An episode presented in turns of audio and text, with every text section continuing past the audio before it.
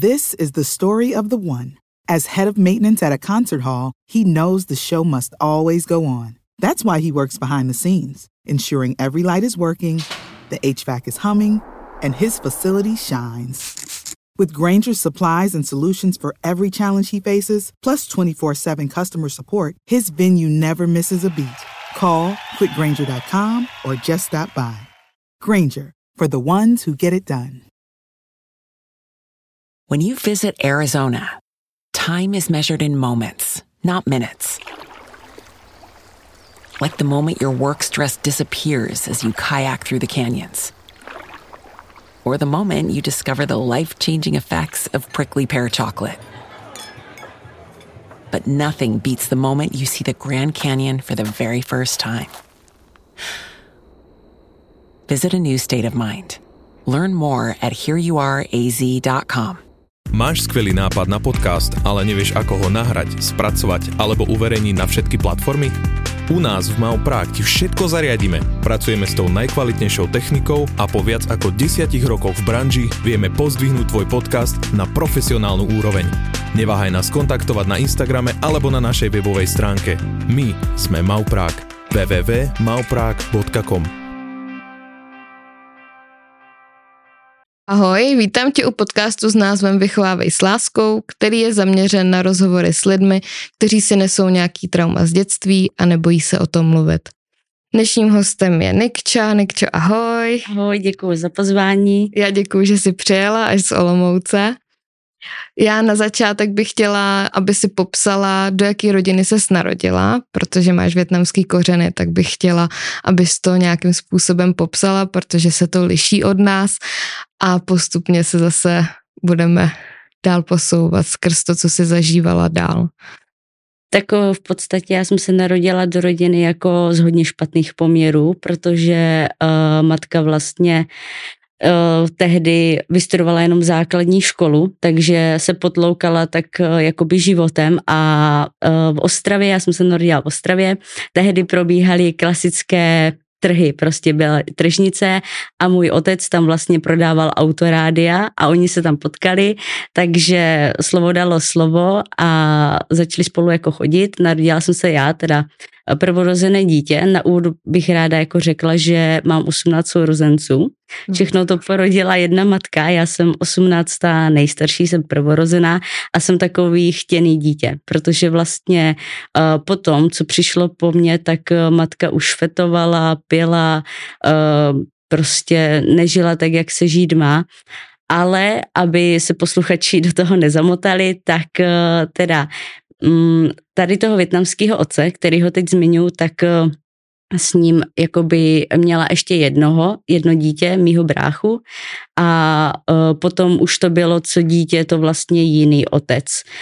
No a tak, uh, jak už jsem na začátku řekla, tak jsem se vlastně narodila do špatných poměrů tím, že vlastně matka žila na ubytovně, neměla peníze, neměla kde být, potloukala se na ulici prostě tím životem, jak mohla a tím, že jsme se narodili my, tak jsme byli taková přítěž, byť jako já prorozená, asi se na mě i možná těšila, tak eh, jsme pořád žili po ubytovnách, eh, ale asi jenom do třech let, protože potom přišel zásadní zlom s tím, že matka nás nezvládala. Otec vlastně ještě napůl cestoval do Větnamu a zpátky do Ostravy, že tak jako podle práce to střídal.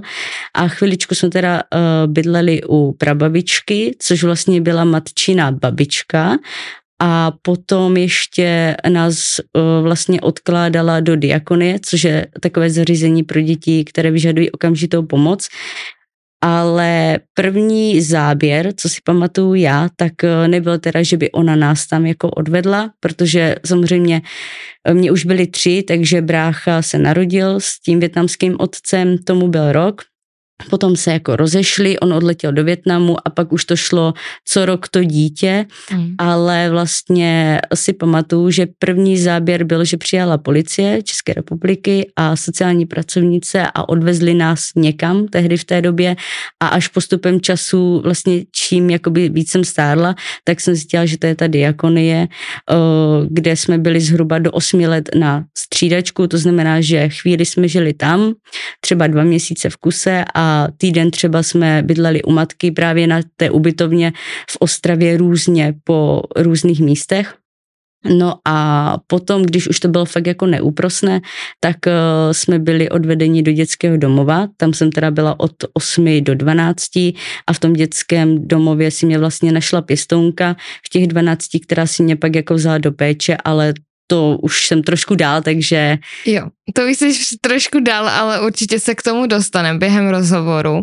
Krásně se ale schrnula tak nějak, jako jak to probíhalo, kam až se teda dostala. Nicméně bych se ještě chtěla vrátit eh, k tomu začátku úplně, kdy teda se byla ty a tvůj brácha a měli jste teda toho větnamského taťku. Ty si vlastně teďka popsala, že mamka vás nezvládala, jako asi skrz ty finance a nějaký svoje osobní problémy, skrz teda mm-hmm. ten alkohol, uh, drogy a tak dále. Proto jste teda byli v té diakony, snad to říkala jo, jo, jasně, jo.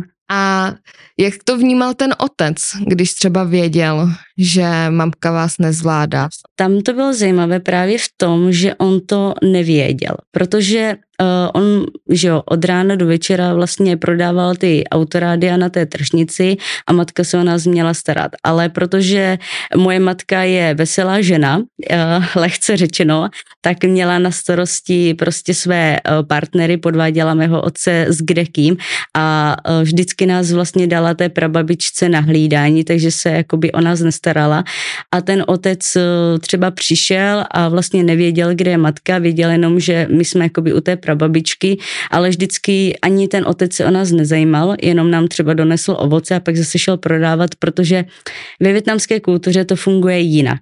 Eh, ve větnamské kultuře to funguje tak, že otec eh, se rovná finance, vlastně zajišťuje peníze do rodiny a ta matka je ta, která má vytvářet to teplo toho domova. Má se starat o děti, má prostě se s nima učit eh, všechno, co běžné maminky dělají ale tím, že vlastně moje matka byla, jak už jsem řekla, veselá žena, tak eh, se vlastně zajímala o, o párty, o alkohol, o drogy, o, o chlapy, protože jí imponovalo, že prostě uh, jakoby má pozornost. Ano, má pozornost. A ještě na začátku jsem neřekla, což určitě je taky důležité, že vlastně mě matka proděla v 17 letech. Moje matka měla 17 let a otec je o 9 let starší od ní, takže vlastně ona měla 17 let, narodila jsem se já, tak je jasné, že v 17 letech prostě, když nemáš zázemí, nemáš milující rodinu, tak eh, je pro tebe to dítě obrovská přítěž a jediný,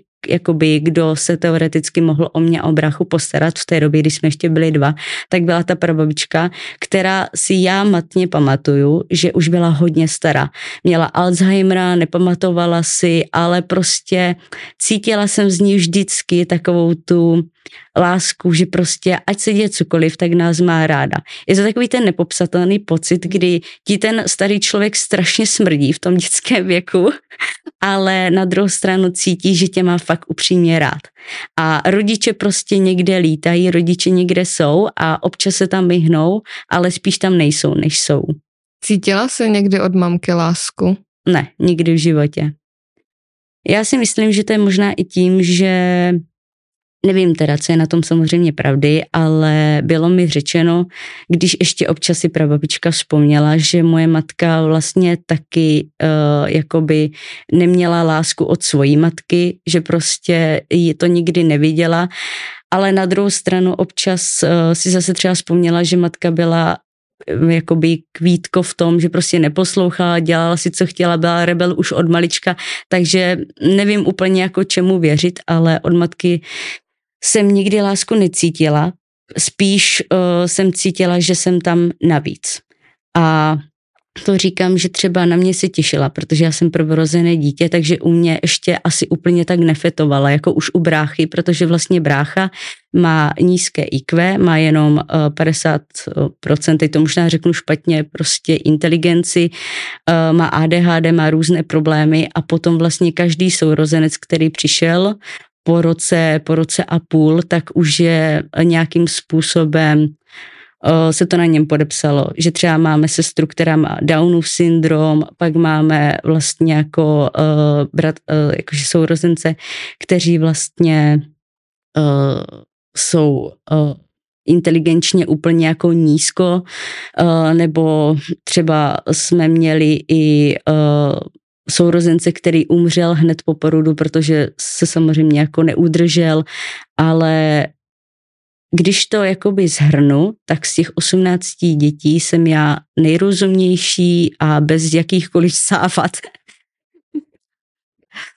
Jako pro mě je šílený slyšet, že člověk, který není schopný teda se postarat ani sám o sebe, eh, je schopný vytvořit 18 dětí.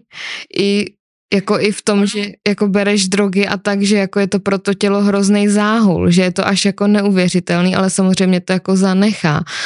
Ty právě jak říkáš, zdravotní problémy a tak. Ono jako matka hlavně, eh, což si myslím já, a v dospělosti, když už jsem mi pak třeba sama vyhledávala, eh, tak eh, tady v České republice to funguje tak, že když máš dítě, tak na něho dostaneš nějaké přídavky, příspěvky, prostě určitý obnos peněz. A moje matka zase na to, jak měla jenom základní školu a jak jakoby rádoby světu ukazovala, že ty děti nezvládá, tak zase přesně věděla, kterou dávku, kdy, jak, co získat, ale samozřejmě my jsme z těch peněz nikdy nic neviděli. Uh, pamatuju si, to mi bylo tak čtyři roky a vlastně byl brácha a už tam byla i ségra narozená jako miminko, že jsme byli právě na té jedné z těch ubytoven. Byla strašná zima. Jako představ si, že třeba bylo fakt minus pět, prostě byla fakt zima, byl venku sníh a my jsme tam byli sami. A já v těch čtyři letech si pamatuju, že jsme byli ve baně, byla tam studená prostě voda a čekali jsme, až se ta máma vrátí a postará se o nás, ale ona nepřišla, takže jsem já prostě v těch čtyři letech si pamatuju, že jsem asi okoupala bráchu, možná jsem se nějak postarala o to mimino a teď ona přišla opila, myslím si, že dneska v dospělosti si myslím, že i světovaná. Vůbec se o nás nezajímala, překáželi jsme ji tam, řvala po nás, ať si někam sklidíme a před náma, před našima očima začala provádět prostě dospělácké věci, hmm. jo, takže jakoby rozmnožování, když to takhle řeknu. A pamatuju si, že vždycky, když potřebovala mít klid na své chlapy, tak nás zavírala do tmavé místnosti, pustila, pustila nám horor a nechala nás tam třeba dvě hodiny zavřený. Proto já třeba do dneška nemám ráda horory, protože vždycky mi to hitne tady tu myšlenku. To je, to je šílený. A vlastně jakoby, uh, když jsem řekla, že do těch osmi let jsme byli v diakonii, hmm tak vlastně první záběr byl ten, že uh, u nás právě jsme byli zavření v té místnosti, když jsme jakoby hodně křičeli, tak nás prostě zbyla, něco po nás hodila, nebo nás třeba nechala klečet na nožích, nesměli jsme se ani pohnout. Když jsme se pohli, tak prostě někdo z jejich kumpánů nás přetáhl páskem. A každý eh, rok jakoby eh, vlastně se to zestupňovalo, to násilí, protože čím víc nás bylo, tím víc jsme ji překáželi. Pro mě je nepochopitelné, že když nezvládáš jedno, dvě, tři děti, tak si uděláš další, ale ona v nás viděla peníze. Mám dítě, mám peníze, mám drogy, mám alkohol, mám nekonečné množství chlapů, kteří mi dokazují, jak jsem úžasná. No a abych se vrátila k té diakonii, tak vlastně první uh, záběr byl ten, že byla zima, byli jsme u popelnic venku, neměli jsme na sobě absolutně nic, asi nějaké možná otrhané tričko. A já už jsem byla ve věku, kdy jakž tak jsem byla schopná se o ty sorence postarat, třeba bylo mi pět, šest. A vím, že jsme měli hrozný hlad, takže jsem v těch pěti letech šla do večerky, krás drohlíky, abychom se mohli najíst. A pak jsme přišli právě do té ubytovny a byl tam starý Rom, ale on byl jak úžasný člověk, který prostě nás tam viděl a řekl, pojďte se najíst, protože asi možná naši matku znal a věděl, co se tam děje, tak nám dal halušky z brinzou, to prostě je nezapomenutelný, že jsme poprvé v životě ochutnali teplé jídlo a tak nějak jsme se bavili a potom si pamatuju, že jsme seděli u něho na gauči a najednou přijela právě ta policie a ta uh, sociální pracovnice. Všechny nás zbalili, bylo nás tehdy vlastně čtyři jsme byli tehdy. Uh, dali nás do auta a řekli, že nás zavezou jako do tepla, že nám dají najíst a že se s náma pak domluví co a jak dál. A vím, že mě že se mě ta sociální pracovnice právě ptala, jestli se chci vrátit domů, jakoby prostě k té matce. A já jsem v těch pěti letech řekla, že se nechci vrátit domů, protože už v těch pěti letech jsem věděla, co mě doma čeká. Že prostě budu zavřená v místnosti, budu klečet na nožích, prostě přetáhnou mě páskem, eh, nebo my jsme vlastně, já jsem třeba mám ty dlouhé vlasy, ale nikdy jsem dlouhé vlasy neměla. Vždycky jsem byla ostříhána na ješka, protože jsme měli vši. Ale vši to nebyly jako tři vši ve vlasech, ale měli jsme jich třeba tisíc. Prostě pamatuju si, že jsem ležela v těch čtyř, pěti letech na polštáři, kde jsme byli sami. My jsme byli celé dny sami, matka tam nebyla.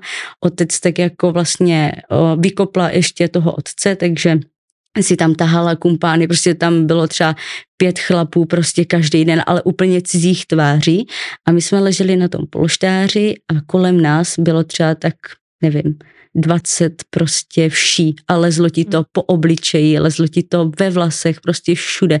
Byli jsme nazí a tak jsem prostě řekla, že se vrátit nechci a od té doby jsme teda jeli do té diakonie, kde bylo spoustu jako jiných dětí, cizích tét a všeho ale v České republice to bohužel funguje tak, že jakmile ta matka přijde a řekne, že se polepšila, nebo že prostě napíše dopis nebo nějak se ozve, tak si jakoby to dítě může vzít a vždycky, když si nás vzala, tak to bylo strašné peklo, protože jsme zažívali největší týrání, co prostě si pamatuju. Ta diakonie byla pro nás vysvobození. Vysvobození toho, že máme teplé jídlo, oblečení a nikdo nás nebije a psychicky nevydírá. Když jste bydleli na té ubytovně, všim si někdo toho kolem vás, že vlastně ta mamka tam chodí s těma chlapama, že vás zbije, volal třeba někdy policii, někdo, sociální pracovníci, až teda na toho pán? Že, právě že ne, protože my jsme bydleli vždycky ve vyloučených lokalitách, kde vlastně byli ostatní Romové a tam se to bralo automaticky, že prostě uh, ty děti dělají nepořádek, křičí, tak eh, se někam uklidí a tady ten právě jeden jediný pán, on byl starý, myslím si, že třeba měl tak kolem 60, tak ten jediný zasahl a díky němu vlastně se jako můj osud někam pohl. Ale jinak my jsme vždycky bydleli úplně v těch nejšpinavějších lokalitách, eh, prostě kde jakoby běhali i krysy a to si teď nedělám srandu, eh, chodili tam odrbané děti, všichni se mezi sebou mlátili, protože to bylo normální. Chodila k vám někdy do toho bytu ta sociálka? Ne, byla tam vlastně jako uh, jednou když se to stalo úplně poprvé, když vlastně ten starý Rom jakoby nás zachránil, ale potom, když vlastně už si nás tahala té diakonie, tak potom tam třeba přišla jednou, ale matka byla hrozná herečka. Ona to vždycky, protože ta náštěva je vždycky hlášená, hmm, takže ona, problém, ona no. právě jako uh, vždycky to udělala tak, aby to vypadalo, že se máme rádi, že prostě máme všechno, něco si tam napůjčovala peníze, nakoupila tam tam jídlo, ta sociálka přišla, dala jí jako kávu, řekla, že prostě jí máme rádi a my jsme tehdy byli děti, mě bylo pět, takže vlastně my jsme jí měli rádi, protože uh, jo, já to teď jakoby říkám z pohledu dospělého člověka, ale když je ti pět a ta máma ti dělá, ať ti dělá, co dělá, prostě pořád je to máma a pořád jí jako máš ráda. No a tak vlastně uh, jí obalamutila, No a ona potom třeba po půl hodině odešla a v tu chvíli začal teror. Nesměli jsme na nic chytnout, museli jsme sedět v koutě, být potichu. A jeden třeba z mých nejhorších zážitků je, že už nás bylo víc. Eh, leželi jsme vedle sebe v řadě jak vojáci na zemi, na holé zemi a byla tam jedna manželská postel, kde byla matka, čtyři chlapy kolem ní a za bílého dne provozovali uh, sex prostě. A my jsme se na to museli dívat, jak se nám tvoří nový sourozenec. A když jsme se na to nechtěli dívat, tak jsme museli spát. Prostě řekla nám, dobře, tak se na to nechcete dívat, tak se otočte a spěte. Jsme se jako dívali na to, jak eh, se nám tvoří další sourozenci A já si pamatuju jeden moment, kdy jsem fakt měla hlad, jako protože vlastně, když nebyla hlášená ta náštěva, tak my jsme nedostávali nic najíst a co jsme si neukradli, to jsme neměli. Je hrozný říct, že jsem musela krást v dětském věku, ale vím, eh, na svou obhajobu, že jsem kradla proto, abych přežila a proto, abych nakrmila svoje sourozence. Ale pamatuju si jeden jediný den, kdy byla kuchyň, taková oprýskaná stará, byla tam malinká ta lednička a v té ledničce byl jeden tvaroh. Byl tam tvaroh a nanuk, tak, tvarohový nanuk, já jsem to řekla blbě, tvarohový nanuk. Byl tam jeden, ale jinak tam bylo úplně prázdno.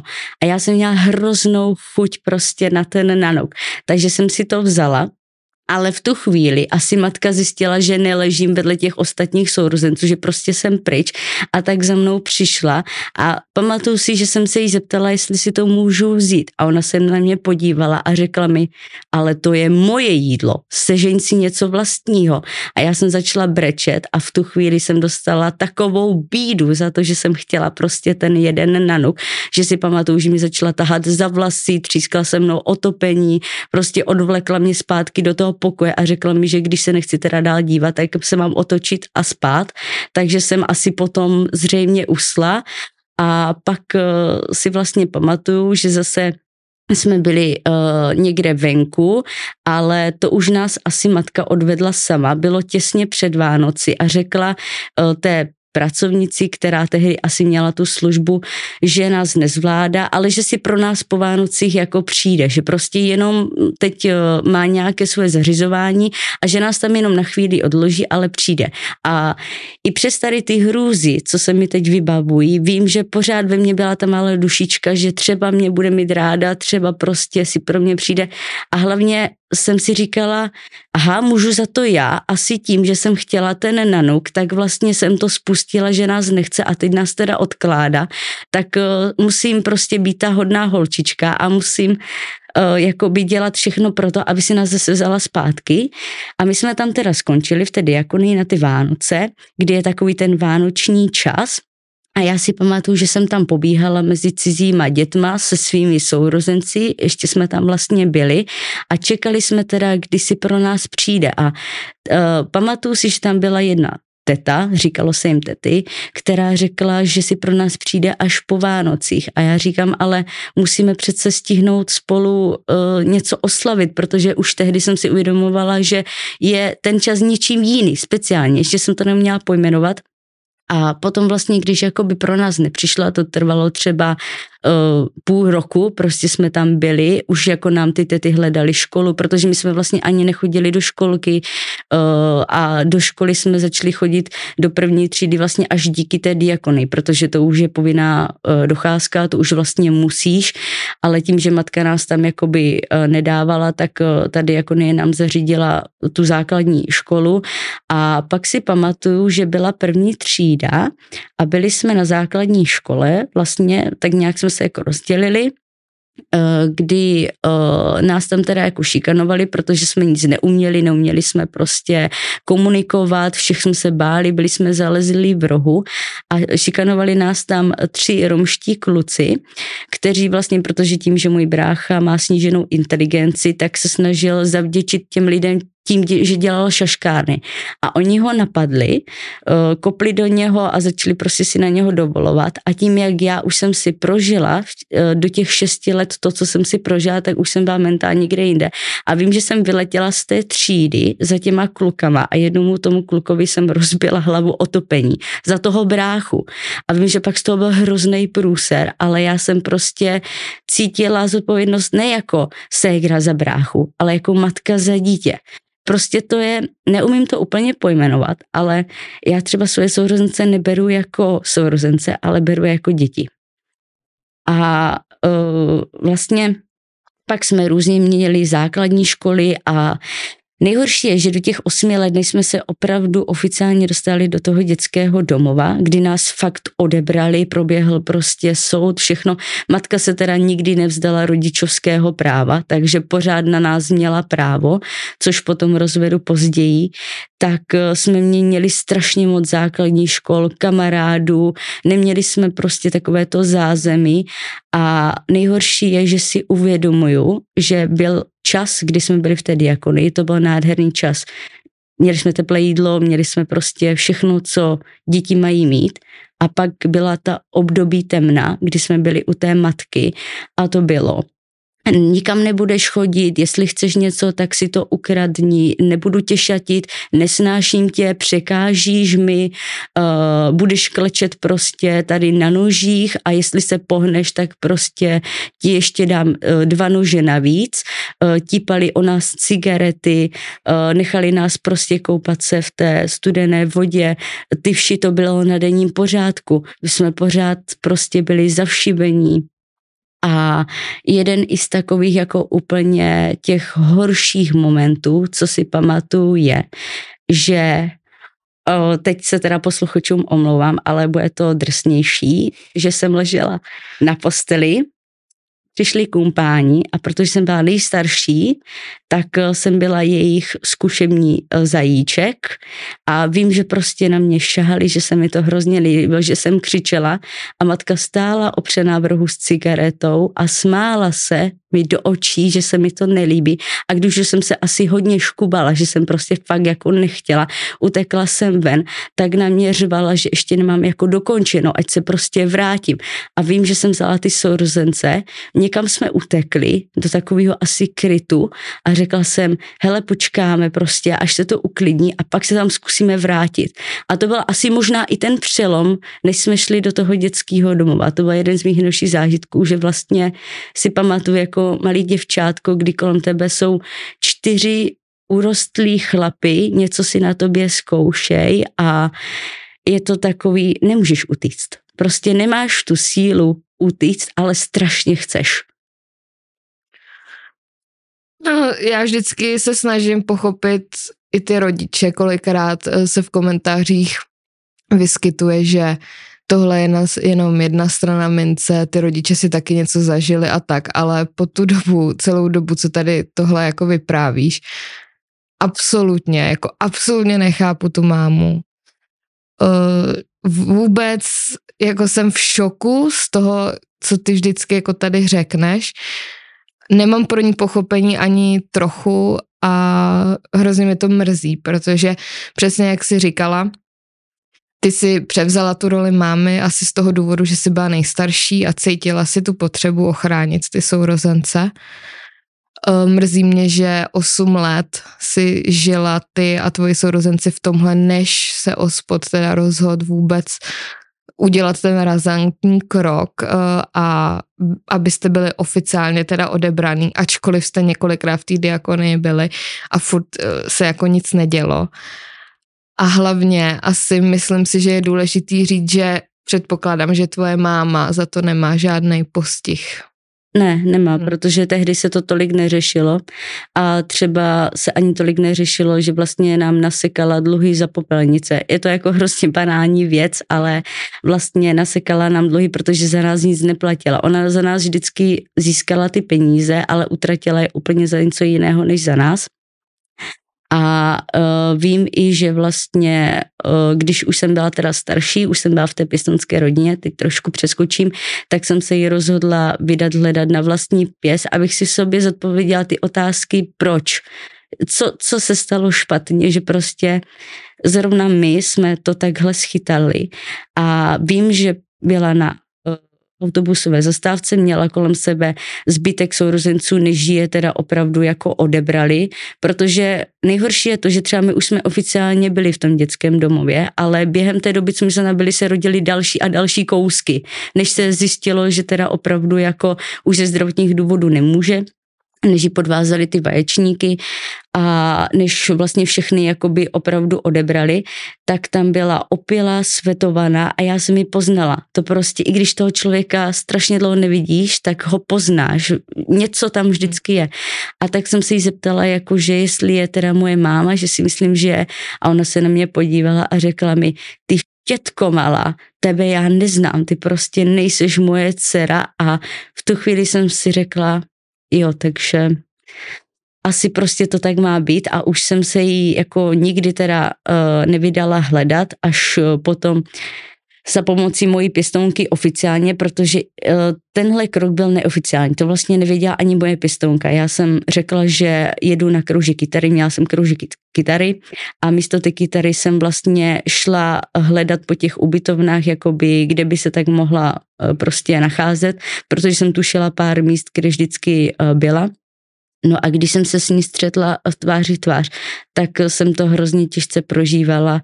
Třeba tak tři měsíce jsem s nikým jako nemluvila a byla jsem z toho úplně těžce jako v depresí, že vlastně se mi fakt potvrdilo to, že jsem ten nechtěný kousek, který se prostě neměl narodit. A plus jako dalších x mých sourozenců. Když se teďka vrátíme na tu dobu, kdy teda jste byli odebraný z péče, jak to probíhalo? Pamatuješ si třeba na nějaký vzpomínky, máš z toho?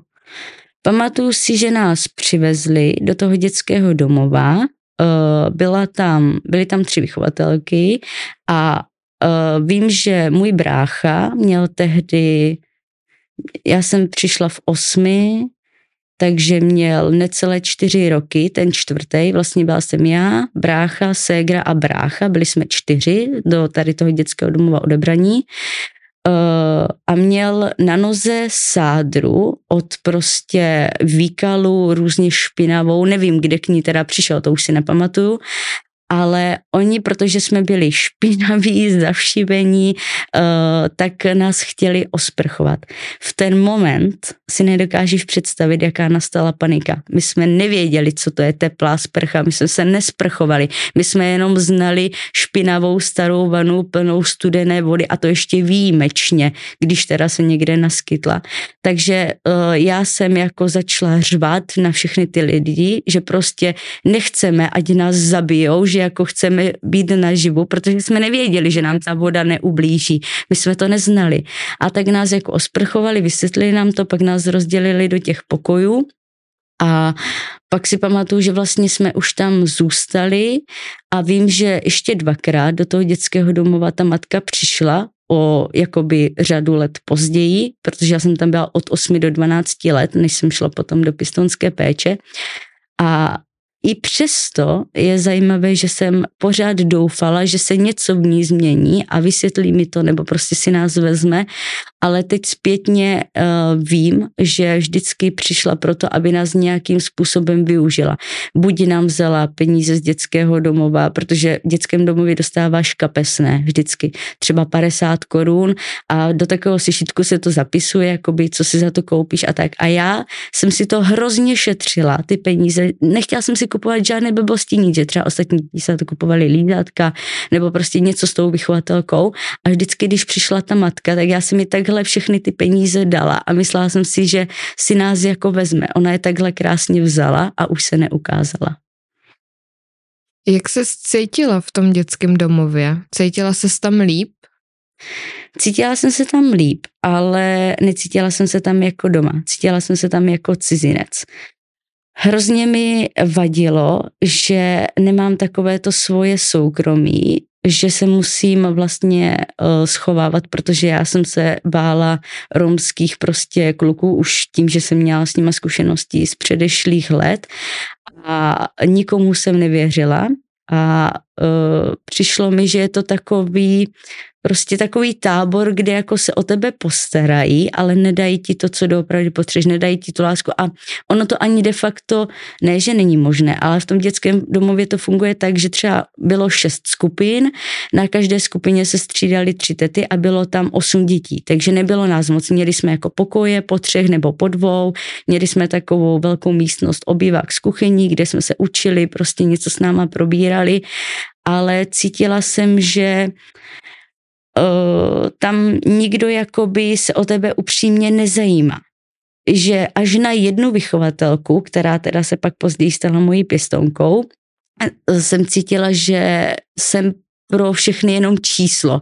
Jenom číslo, o které je potřeba se postarat, ale je logické, že ti, ti lidi nenahradí tu mateřskou lásku, kterou potřebuješ, ale vždy tak nějak jsem tajně doufala, že přijde ten den, kdy prostě už z toho dětského domova odejdu a už se nikdy nevrátím.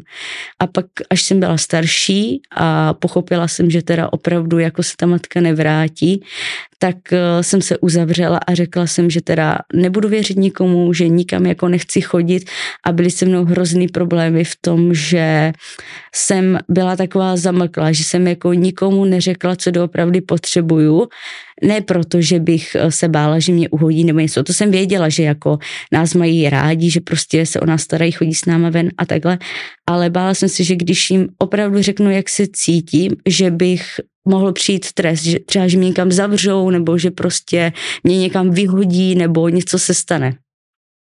Je hrozně zajímavý slyšet, že i přesto, co všechno si prožila u té mámy, tak si v tom dětském domově tíhala za tou mámou a je to asi proto, že fakt jako v sobě ty rodiče furt jako přijímáme, i když jsou takový, jaký jsou, a ne vždycky jsou třeba dobrý rodiče, v tomhle případě to rozhodně dobrý rodič není, ale že je hrozně zajímavý, že jako děti fakt jenom chtějí tu lásku toho rodiče, nic jiného. Nic jiného. A jsou schopní, jako i přesto, že v tom dětském domově ti dali v podstatě všechno, co si u té mámy neměla, tak si chtěla k té mámě v tom dětském domově, jak říkáš, materiálně jsem měla všechno, ale emočně jsem cítila, že prostě nemám nic. A někdy třeba pamatuju si, že jednou uh, vlastně byla tam taková místnost, jakoby dole při vstupu do toho dětského domova,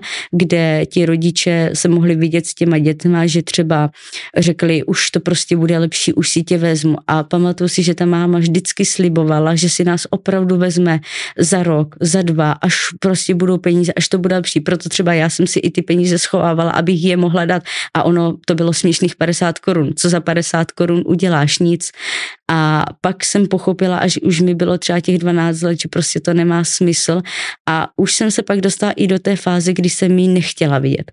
Kdy vlastně třeba uh, vím, že pěstounka, nebo tehdy ještě vychovatelka v dětském domově, vlastně řekla, že má přijít, ale nepřišla a já jsem si řekla v ten moment, jsem ráda, že nepřišla, protože už jsem věděla, že za sebe byly jenom ty plané sliby a skutek prostě útek.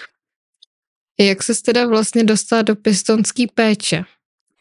No, to je zajímavé v tom, že já jsem do žádné pěstonské péče nechtěla já jsem uh, nechtěla být ani v dětském domově, ani v pěstonské péči. Já jsem prostě si v hlavě budovala nějaké svoje místečko, kde budu jenom já, něco jako když si plánuješ pustý ostrov a nikde nikdo, kde prostě si budu tvořit svůj svět, svoje pravidla. Ale tehdy za mnou uh, přišel vlastně můj brácha, který si jednu z těch vychovatelek strašně oblíbil. A vím, že ona se nás tak nějak jako už ptala, jestli bychom někam chtěli jít, nechtěli. A já jsem říkala, že prostě nechci. A nejhorší je, že jak jsem měla narušenou tu důvěru, tak já jsem všechny děti v dětském domově přesvědčovala, že nemají chodit k cizím lidem, protože jim bude ublíženo a nikdo je nebude mít rád, že prostě byť v tom zákoutí, ve kterém jsme, nebylo úplná nebyl prostě pro nás úplně oáza, tak pořád jsem věřila, že je to lepší kryt než svět venku. No a vím, že ta jedna právě vychovatelka byla ze mě jako natolik nešťastná, že se pak začala opatrně vyptávat, jestli třeba bychom se nechtěli podívat k ním a něco. A brácha si ji strašně oblíbil a jeden večer přišel ze mnou do pokoje, vlastně v tom dětském domově a řekl mi, že by chtěl u nich jako být natrvalo. A já jsem říkala, že já prostě ale nechci. A on začal brečet a prosit mě, že už to tam nevydrží, protože on byl asi tak desetkrát víc šikanovaný než já v tom dětském domově, tím, že je prostě emočně někde jinde a byl i slabší kůz než já, protože já tím, co jsem si prožila, tak už jsem přece jenom byla trochu tvrdší skořápka. A v tu chvíli jsem se na něho podívala ne jako na bráchu, ale jako na toho malého syna, který ho prostě musím ochránit. A řekla jsem si, dobře, tak to zkusíme, tak teda jo. A když si nás teda brali, ono to bylo tak, že třeba byli jsme na víkend u nich se podívat, pak jsme byli v dětském domově, než se vyřídili papíry, než vlastně všechno proběhlo oficiálně. A všichni v dětském domově říkali, že když si ta vychovatelka bere mě, tak si bere nejzlatější dítě z celého dětského domova. Ale to bylo tím, že já jsem byla zakřikla, s nikým jsem nemluvila, nikomu jsem nevěřila, takže já jsem se neprojevovala. A že s bráchou budou problémy, protože on právě byl hlučný, projevoval se, když ho někdo šikanoval, tak to bylo široko daleko. A v okamžiku, kdy jsme přišli do té pěstonské péče, tak začaly problémy se mnou, a ne s bráchou. Že třeba uh, moje jakoby pěstounka teď už teda mývala ta vychovatelka, tak uh, vždycky jako vzpomíná na to, že těsně před Vánocemi v listopadu jsem si zbalila baťůžek a řekla jsem, že jdu prostě pryč, že v té rodině nebudu, že prostě jako eh, je mi jedno, jaký jsou, jestli mě mají rádi, nemají mě rádi, ale prostě zbalila jsem si třeba dvě trička a šla jsem fakt jako regulárně pryč. A moje pěstounka to nechápala, protože to byl šok. Ona mě znala jako to hodný, zakřiknutý dítě z dětského domova a najednou já jsem mi každý prostě rok těsně před těma Vánocema utíkala z baráku a ještě se mi jako to dávala sežrat takovým tím hnusným jiným způsobem, jakože ty jsi mě vlastně sem donutila jít, takže já teď jako si beru ten baťužek a odcházím. A pamatuju si, že jednou třeba i brečela prostě u vany a uh, jakoby ta rodina, do které my jsme se teda dostali s bráchou, ještě nás jakoby rozdělili, je nutno říct, takže jsem šla do téhle rodiny jenom já a brácha tak eh, vlastně už tam byly dvě jakoby starší sestry naše, jejich vlastní děti, které měly v té době, myslím, 15 a 18, tak nějak to bylo. A tak eh, se na mě sesypali v kuchyni a byli na mě zlí a řekli mi, proč to děláš té naší mámě, když ona tě tak miluje celým svým srdcem, chce ti všechno. This is the story of the one. As a maintenance engineer, he hears things differently. To the untrained ear, everything on his shop floor might sound fine but he can hear gears grinding or a belt slipping. So he steps in to fix the problem at hand before it gets out of hand. And he knows Granger's got the right product he needs to get the job done, which is music to his ears. Call, clickgranger.com, or just stop by. Granger, for the ones who get it done. Dát a ty i tady jako s náma prostě tři čtvrtě roku si a pak ten pos, jakoby v tom listopadu před těmi Vánocemi si bereš ten baťužek a řekneš, že odchází, že na nás kašle, že prostě tady nebudeš, ale já jsem jim to nebyla schopná vysvětlit. Já jsem prostě cítila, že, že prostě tam být nechci a řekla jsem si, že prostě tam nebudu, tak tam prostě nebudu. A takhle to trvalo asi tři, čtyři roky za sebou. A potom vlastně uh, jedny Vánoce už očekávali teda, že si zbalím ten baťůžek a já jsem zůstala a vím, že máma byla jako, nebo prostě ta pěstounka byla hrozně ráda, že konečně prostě jsme došli k tomuhle bodu, že já neutíkám z toho baráku, že prostě chápu, že mě fakt mají rádi. Že třeba já prostě mám v sobě syndrom, že nikomu nevěřím na světě.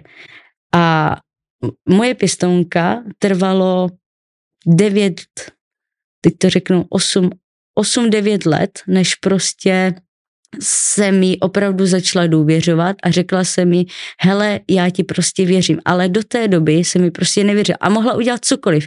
Jo, prostě ta pistonka byla skvělá v tom, že prostě uh, nás nerozlišovala, brala nás všechny jako naše děti, dala nám prostě tu lásku, to, co si to dítě opravdu od toho útlého dětství zaslouží, ale já jsem pořád čekala, kdy přijde to ale, kdy přijde to, že prostě se něco podělá a vyhodí tě nebo ti řekne, že tě vrátit do toho dětského domova a 8 let trvalo, než jsem řekla, jo, tak věřím ti, že prostě si to fakt se mnou myslela dobře.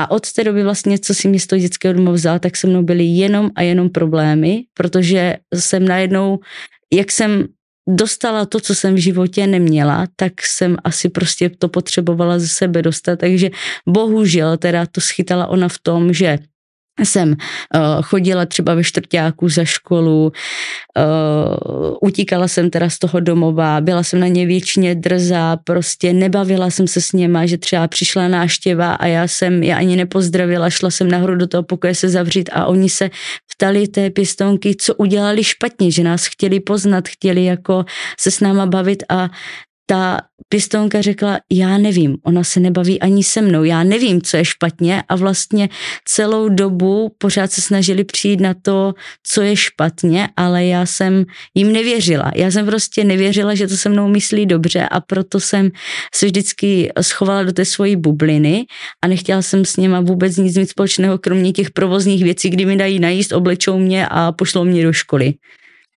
Takže jak jsi to vlastně měla s tím vztahem k ní?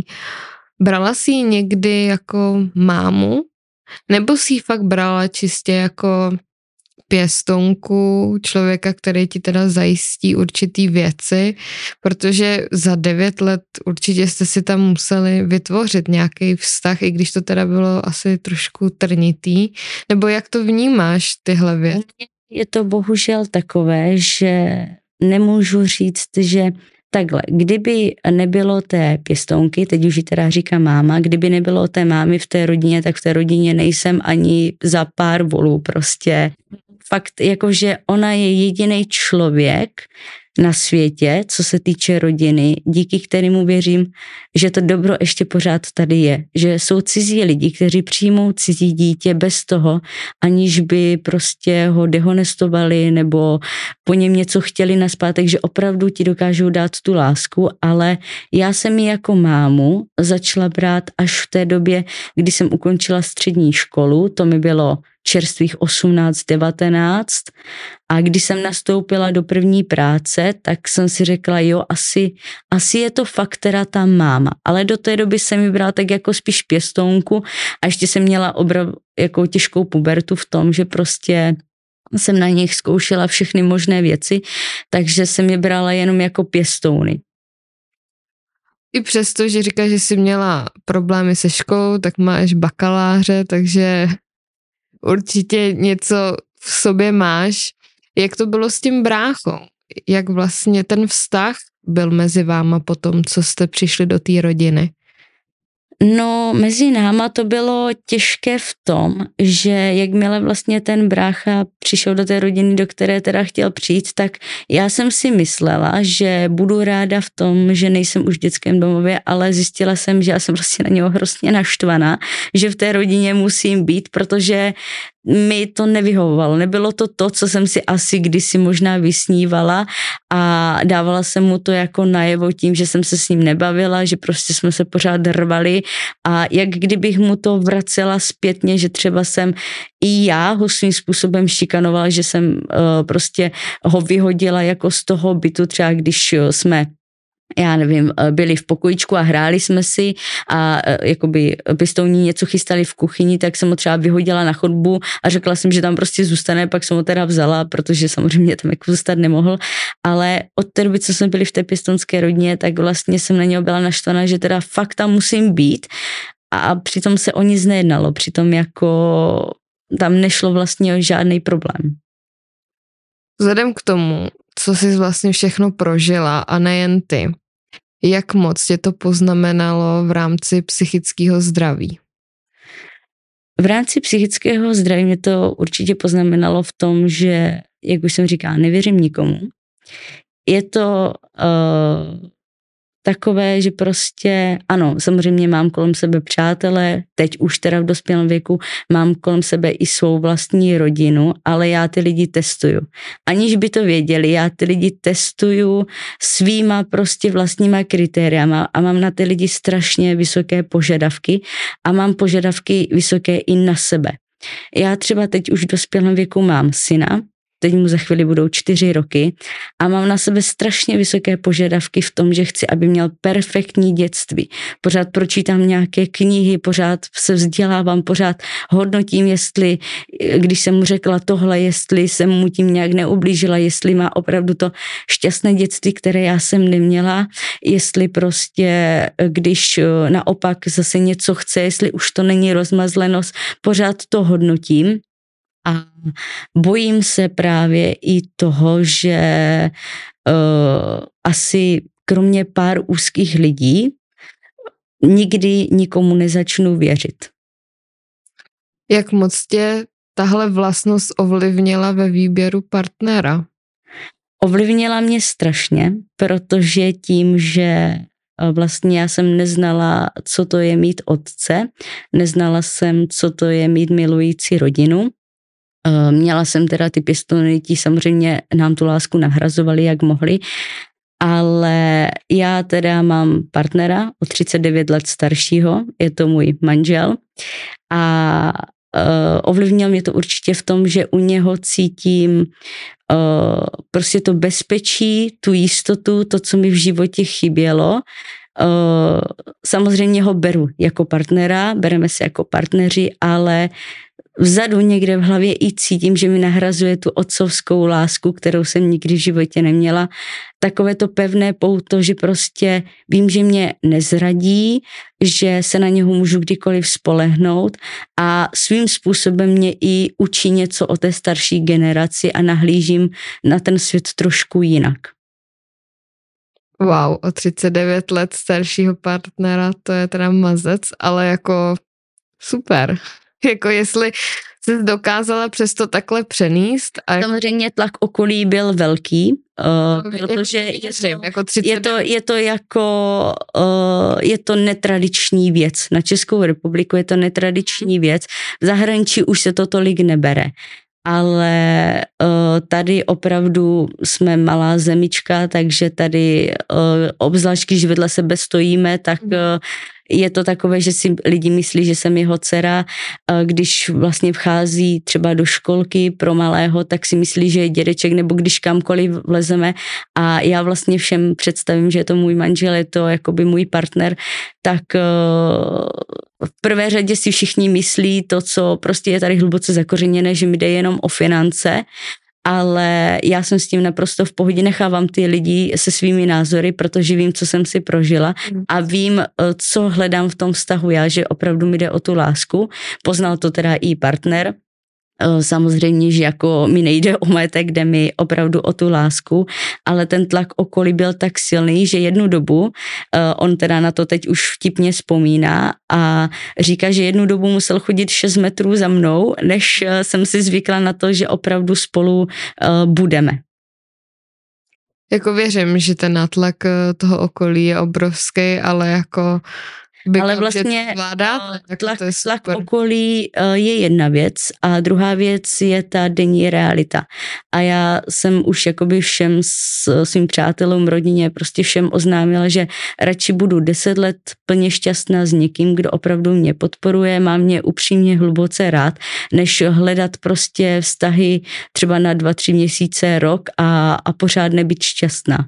Jasně, tak určitě tak o štěstí a láska to je to nejdůležitější a jedno, kolik vám je. Já ještě, kdybych se vrátila k té psychice jako takový. Mm-hmm.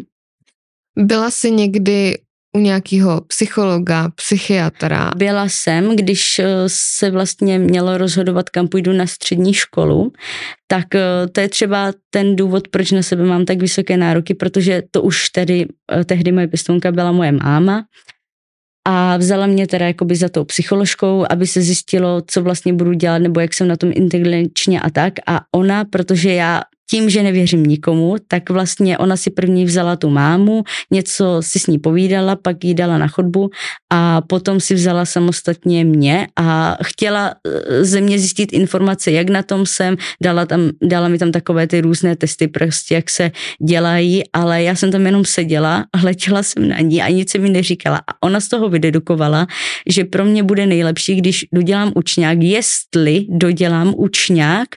A tak jako to říkala té mámě, že prostě se s tím jako má smířit, že já už dál nikde nedojdu, ale já jsem to slyšela. Ona si myslela, že já to neslyším a já jsem to slyšela a řekla jsem si, počkej, já ti jednou ukážu a teď vlastně, jak říkáš, mám vysokou školu, ale eh, je to i částečně tím, že jsem, kdybych tu psycholožku dneska viděla, tak bych jí ten papír takhle vrazila před obličej a řekla bych jí, tehdy si mě odsoudila, aniž bys mě znala, jenom prostě nevíš, co mám za sebou.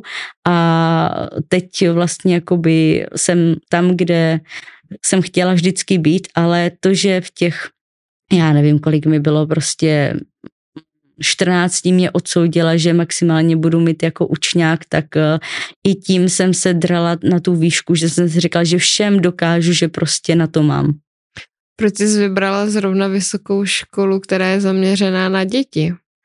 abych uh, vlastně dala těm dětem, protože já ještě předtím jakoby uh, jsem vždycky věděla, že chci pracovat s dětma a pracovala jsem v mateřské škole a chtěla jsem prostě těm dětem dát tu lásku, to, co uh, třeba oni nemají doma, nebo vidím, že rodiče spěchají, že prostě na ně nemají čas, přednější jsou jim telefony, tak uh, jsem prostě chtěla se naučit o té psychologii, o tom, jak to uh, děťátko funguje eh, komplexně, abych věděla, jak s těma dětma pracovat, jak prostě jim třeba ulevit, když je jim špatně, jak je pochovat a něco. A taky jsem jednou chtěla mít svoje vlastní dítě, ale nevěděla jsem kdy a nevěděla jsem jak, ale dala jsem si jakoby za cíl, že až jednou budu mít svoje vlastní dítě, tak eh, budu prostě mít všechno naučený, budu jako vědět, když přijdou nějaké krizovky, co s ním a,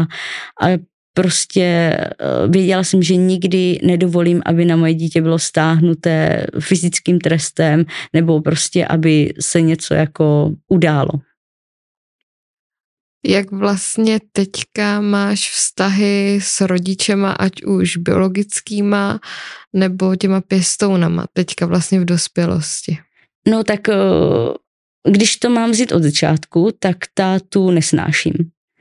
Nesnáším ho proto, protože on vlastně nás nikdy netýral, ale nesnáším ho za to, že věděl, že v tom dětském domově jsme. Dokonce, jakoby, když ho teda ta sociální pracovnice našla, tak se ho pak ptali, jestli si nás teda vezme, protože vlastně když nás odebrali, tak hledali tu rodinu, kam by nás jakoby dali a když zjistil, že tam jsme, tak řekl, že mu to vyhovuje, že se o nás nechce starat. To jsem se teda dozvěděla až později ale nikdy se nezajímal prostě o mě jako o člověka.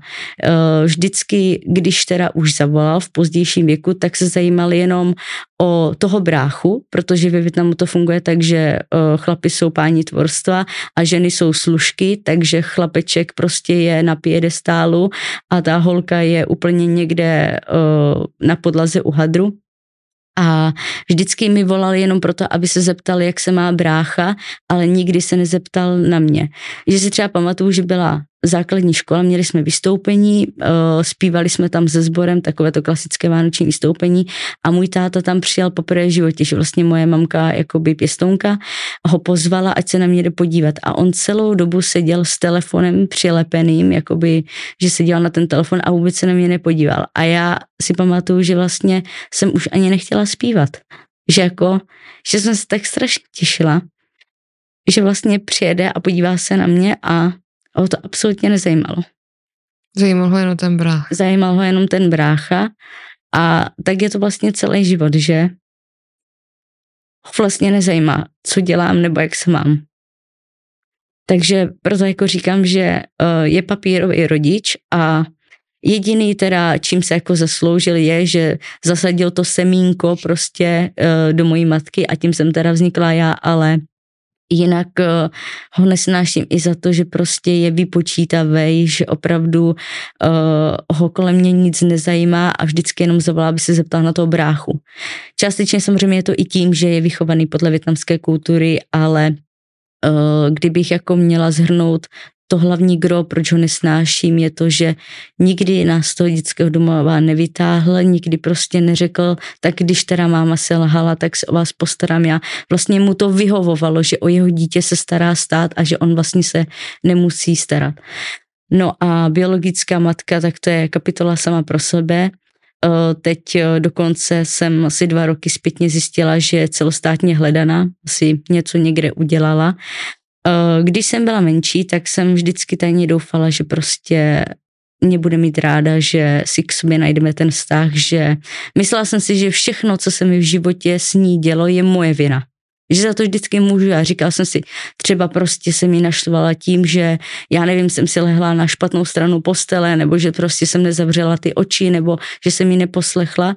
Pak, když jsem byla starší, tak jsem si vyhledala teda i jakoby kde bydlí, protože ještě chvíli u sebe měla pár našich sourozenců, než ji teda je odebrali. A přivezla jsem i prostě, to už jsem teda měla svého současného manžela. Přivezla jsem jakoby sourozencům vždycky sladkostí i nějakou prostě korunu, aby se měli dobře a chtěla jsem s ní slepit ten vztah, ale postupem času, to bylo takhle třikrát, jsem zjistila, že ona vlastně mě chce vidět jenom proto, aby ze mě vytáhla ty peníze, aby ze mě vytáhla to jídlo pro ty děti a vlastně se o mě vůbec nezajímala. No a tak jsem si řekla, že teda už jako ne, už teda s tím prostě skončím. A potom si pamatuju, že byl jeden moment, kdy u sebe ještě měla vlastně ty sourozence a já jsem jí řekla, že prostě uh, ji to teda asi nikdy neodpustím a ona mi řekla, že kdyby nebyla nemocná, protože měla oteklé nohy, takže by mi vrazila facku za to, jak nevděčný fakan jsem. A v ten moment jsem si řekla a dost, končím a prostě už, už jako už dál nemůžu. Nikdy nepřiznala chybu? Nikdy nepřiznala chybu.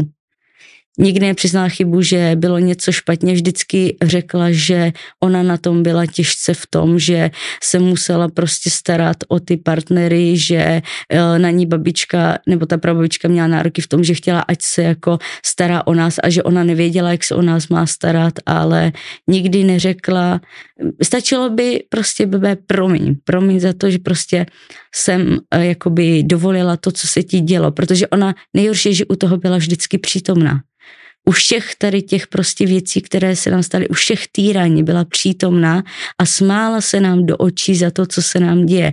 Nikdy nezasáhla, nikdy neřekla, hele, stačí prostě tohle už je přes čáru nebo na moje děti chytat nebudete. Ne, my jsme byli my jsme byli pomůcka, my jsme byli prostě prostředek, jak si získat atraktivitu u chlapů, jak získat peníze, jak prostě jakoby jí dát lepší život. Kdy jsi viděla biologický rodiče naposled? No, uh, svého otce jsem pozvala na svoji svatbu, když jsem si brala svého manžela. Uh, z toho titulu, že jsem si říkala, dobře, tak je to můj otec, nebyl úplně ještě jakoby na té hraně, že v podstatě mě netýral nic. A byla to největší chyba mého života, mm. protože za prvé prostě ho vůbec nezajímal průběh té svatby, vůbec ho nezajímalo, co se tam děje. Uh, svatební dar jsem dostala dvoutisícovku a podával mi jako s tím, že mi dává celoživotní prostě úspory, že jako si toho musím hrozně vážit. A když měl být obřad, tak ležel na hotelovém pokoji, díval se na fotbal a byl hrozně naštvaný, že ho zháníme. Čekalo se jenom na něho prostě, až on tam přijde. Přitom on tam měl být jako první vlastně v té lajně a on ležel na hotelovém pokoji, díval se na fotbal a byl naštvaný, že ho obtěžujem a já jsem za ním vylítla v těch svatebních šatech a řekla jsem, hele, ale jako už prostě máme tady 10 minut mít obřad, už prostě já už jako mám si užívat tu chvíli a on řekl, no tak se snad nic neděje a šel. A prostě já jsem si řekla, a to, to ve mně úplně zavřelo tu komnatu a řekla jsem si, tebe už nikdy nechci vidět. No a tu matku jsem vlastně viděla s tím, jak jsem tam vozila ty věci a ty peníze a jak řekla, že teda jako kdyby nebyla nemocná, tak mi prostě vrazí, protože jsem nevychovaný fakan, že si ničeho nevážím a že vlastně nechápe, proč já jí něco vyčítám, že jako přece to, co nám dala, je v pořádku. Jsi v kontaktu ještě třeba s těma sourozencema, se kterýma si byla v tom dětském domově, ale pak vás rozdělili, nebo s těma i dalšíma během? S těma dalšíma už ne, s těma menšíma, protože vlastně i Uh, nemám k ním úplně už tak blízký vztah tím, že my jsme byli v dětském domově a oni se postupně rodili, tak jsem je tak znala jako příležitostně, ale s se všema jakoby třema, co jsme byli v tom dětském domově, tak ano. S bráchou, brácha je teď teda na ubytovně, protlouká se životem, prostě taky neví, jak to uchopit. Uh, mám podezření, že asi taky bere drogy. Myslím si, že prostě do toho spadnul jak ta matka. Uh, Ségra ta má teda jako holčičku, ta se snaží, ta vypadá, že prostě s tím životem opravdu ho uchopí do svých rukou. No a ten poslední vlastně brácha, tak ten je cukrovkář, ale je taky s prominutím jakoby dementní, že prostě žije ve svojí bublince a s tím se jako moc eh, nepotkáváme, nevídáme se, občas mi třeba něco napíše, že třeba chce vidět, jak se mám, ale mm, nejvíc asi jsem v kontaktu s tím Pavlem, vlastně s tím bráchou a s tou Verčou, ale je to takový, že prostě není to asi takový, jako sourozenci mají vztah, pořád je beru jako jako ty děti a pořád je spíš vychovávám, než že bych jako si s nima třeba někam sedla, zajeli bychom na výlet a bavili se spolu, ale já je beru jako, že jim musím ještě dožívat dát ty rady, aby prostě neudělali ten fail v tom životě a aby jako se měli líp, než jsme se měli prostě v tom děcáku. A když udělají nějaký fail, tak eh, jim prostě neříkám jako sourozenec, hele, podělal jsi to prostě, pojďme si o tom normálně pokecat, ale jako matka jim dávám ty rady, jak to udělat, aby prostě se to neopakovalo a vždycky jim připomínám, vždyť přece víte, co jsme si prožili, tak pojďme to prostě udělat jinak. Když máš teďka vlastně svoje dítě, neopakují se ti nějaký jako vzorce chování, který mají zažitý od té mámy, že třeba je nějaká krizová situace a ty najednou se ti jako hodí do hlavy, jo, nevím, kdybych mu jednu sflákla. No, eh, když byl menší, tak eh, měl rok a půl a Uh, vím, že prostě jsem ho učila, uh, než úplně jsem se ponořila do těch psychologických knížek a než jsem se opravdu začala zajímat hluboce o tu výchovu, tak jsem ho plácala vždycky po ručičce, že se prostě něco nesmí, ale já před ním autoritativně jsem ho plácla po ručičce, ale potom asi za 10 minut mi to bylo strašně líto a složila jsem se psychicky v té kuchyni, že jsem prostě na něho chytla. A utišla. To je citlivý téma, vej ty děti. Přitom jakoby to byla vlastně banalita, že se zase tak moc jakoby nestalo, ale já už jsem to brala, že prostě ho fyzicky týra. Yes. Že už je to za hranou. A... Dobrý, klidně to. Pohodě. Já to chápu, no, je to hrozně těžký, když... Tak vím, že prostě měla slavit dva roky a já jsem si řekla, prostě ne, tohle dělat nebudu. A, a od té doby jakoby jsem prostě řekla všem, že žádný fyzické tresty se u nás doma dělat nebudou, protože vím, co jsem si prožila mm. a uh, že prostě nechci, aby na něho někdo chytl. A vím, že třeba e, manžel je vychovávaný z prostředí, kdy prostě škoda každé rány, která padne vedle, protože uh, je i o dvě generace starší, takže on byl taky bytej jako žito. To bylo prostě normální. To. A uh, vím, že prostě pro něho to bylo jakoby normální, takže jsme pak měli i rozepře, protože prostě uh, třeba řekl ze srandy, když um, malej byl ještě fakt jakoby malej a třeba plakal nebo něco, tak řekl, tak ho strčíme pod ledovou sprchu a v ten moment jsem prostě se mi udělalo černo před očima je to hrozně těžký, když uh, je tam ten velký věkový rozdíl, protože opravdu tady to jako respektující výchova a vývojová psychologie to prostě není tady tak dlouho a hodně lidí, jako i třeba generace mých rodičů, prostě takhle vychovávaný byly a je hrozně těžký ty vzorce přepsat, když to prostě vidí. Já musím teda říct, že jako obdivuju svého manžela za to, že prostě mi v té výchově nechává volnou ruku, že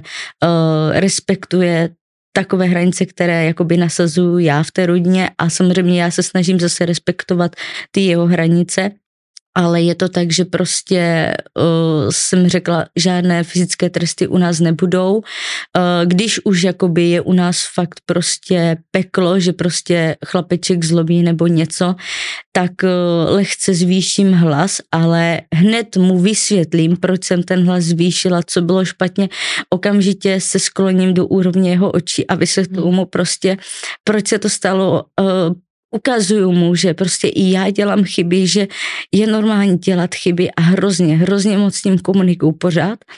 A vidím, že prostě ty bude mít čtyři roky a vidím, že se to vyplácí, protože máme obrovskou důvěru mezi sebou a je to jenom díky tomu, že prostě se neopakují ty vzorce, které byly použité na mě, protože eh, kolikrát se mi zatmělo před očima a chtěla jsem jakoby prostě mu plácnu nebo něco, ale pak jsem si vzpomněla a takové to, když se zastavíš a řekneš si, nemůžeš to udělat, protože prostě se ti vrátí to dětství.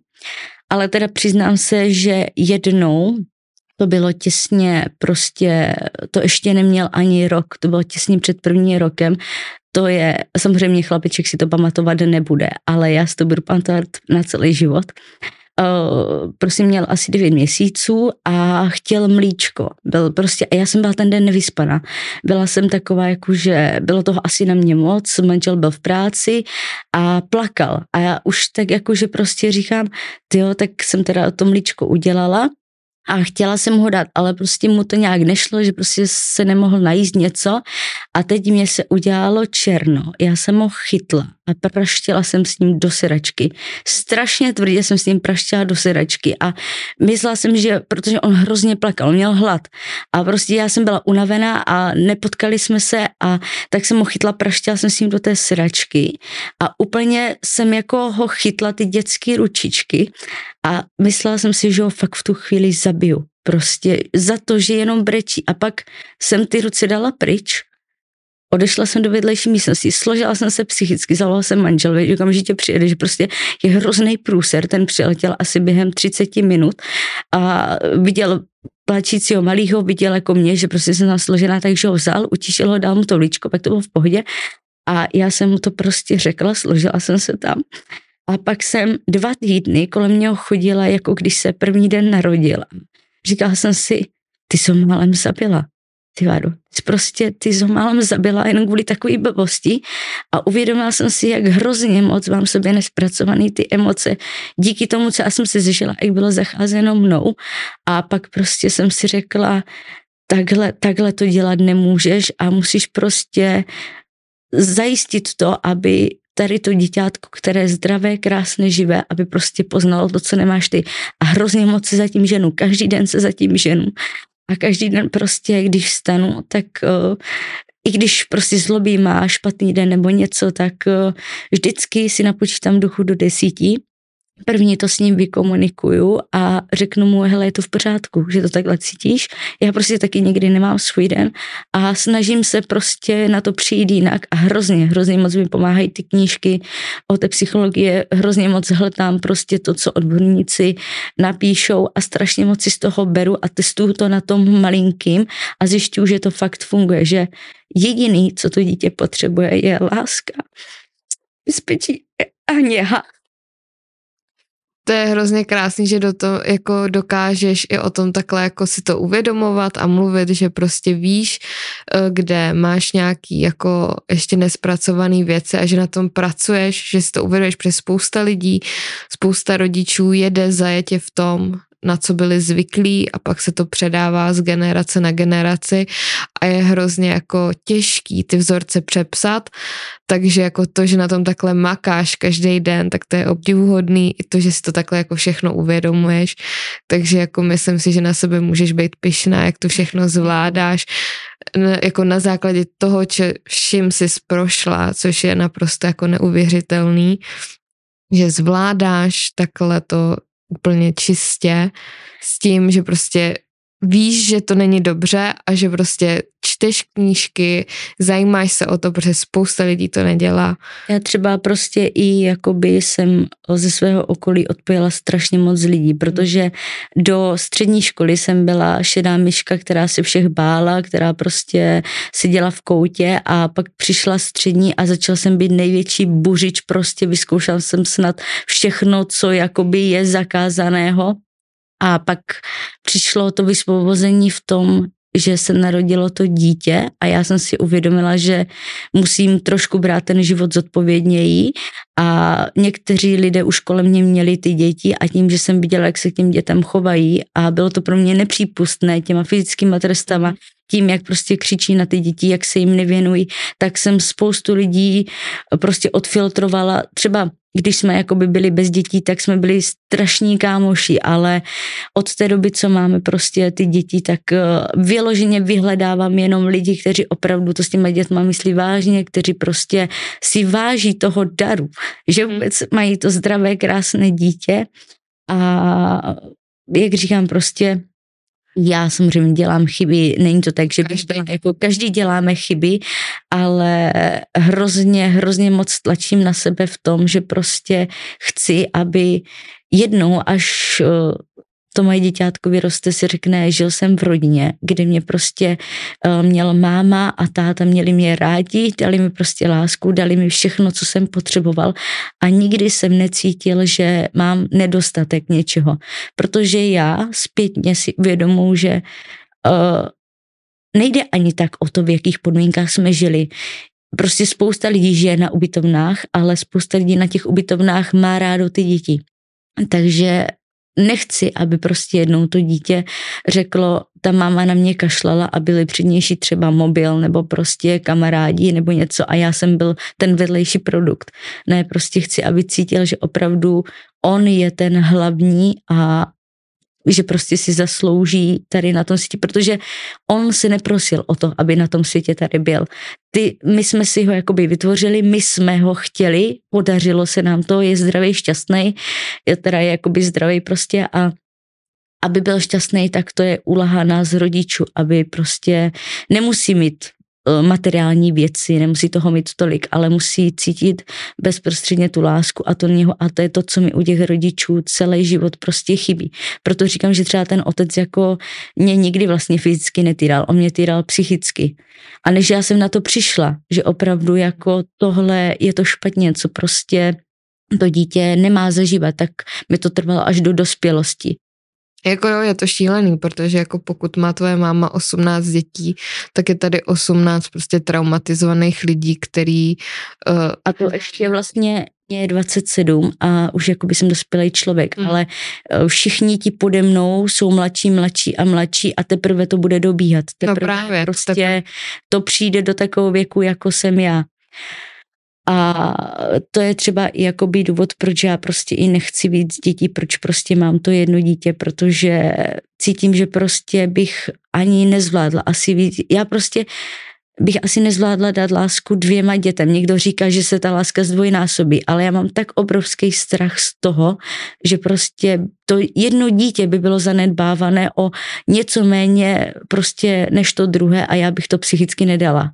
Takže jsem ráda, že mám jedno dítě, kterému můžu plně věnovat tu pozornost, má všechno a vím, že až prostě budu jednou na staré kolena tam někde ležet, tak si řeknu, udělala jsem, co bylo v mých silách, dala jsem mu všechno, co jsem mohla a, a prostě a tím moje úloha jako rodiče končí.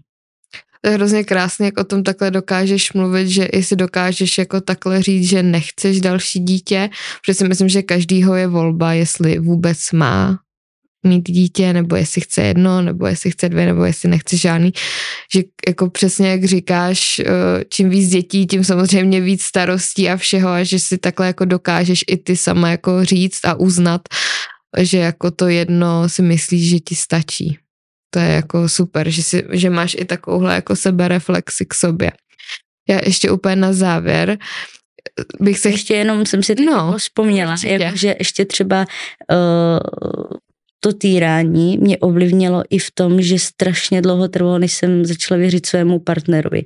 Než mm-hmm. prostě jsme měli jakoby uh, první bližší seznámení, tak uh, prostě musel postupovat opravdu hrozně, hrozně pomalu, protože čím jakoby blíž se ke mně blížil, tím více ty vzpomínky vyjasňovaly a vybarvovalo se mi to, a říkala jsem si prostě i z tohohle hlediska jako cítím, že prostě všechno, všechno šlo strašně pomalu.